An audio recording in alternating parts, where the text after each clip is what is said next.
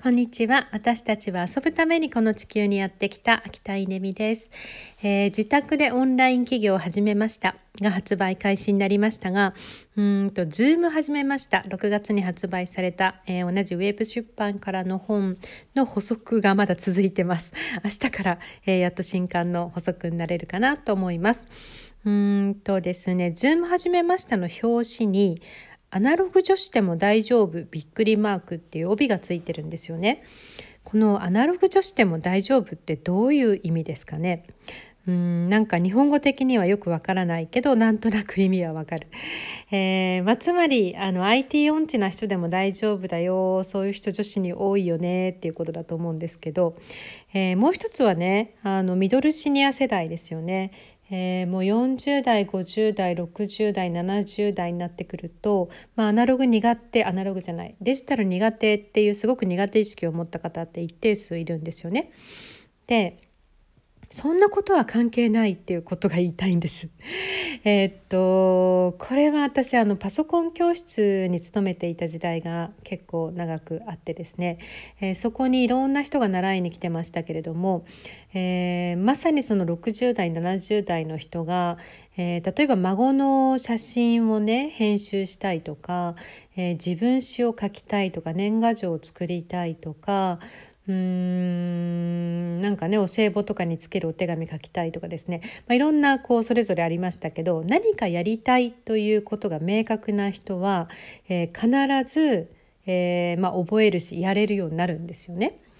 でも、えー、例えば大学生もう一流の大学に通っているピカピカの大学生でも、えー、なんか何のためにパソコンを覚えたいかわからないっていうふうに来ると本当に覚えないんですよ。あんたねってこうなんか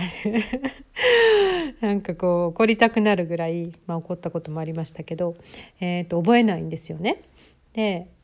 これって何かっていうと何とかしたいっていう気持ちは最強だってことなんですよね。うん何がしたいか自分はどうしたいかっていうのが明確かどうか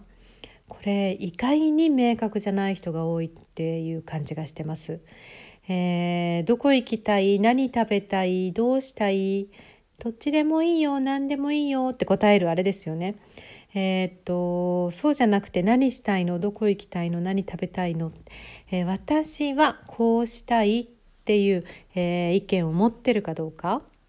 で起業も全くそうで、えこうしたいってって思ってる人はものすごく早いです。え私はこれがしたいどうしたらいいかわからない誰か教えて助けてって言える人が一番強いですね。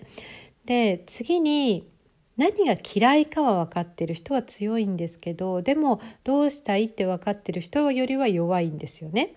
なぜなら何が嫌い何が嫌だが分かっている人っていうのは何が嫌だけど、えー、稼がなきゃいけないからしょうがないよねとか言って我慢しちゃったりしてるんですよね。えー、それもあの必要ないことなんですけど、えー、何が嫌だが分かってるはまだましでも一番どうしようもならないのはですねどうしたいかが全く分からない何が嫌かも分からないっていうですね、えー、これはですねもうどうしようもないんですよね。だからまずすべきは何がしたいか何がやりたくないかっていうのを明確にするそうするとアナログ女子でもシニア、ミドル世代でも全く大丈夫です。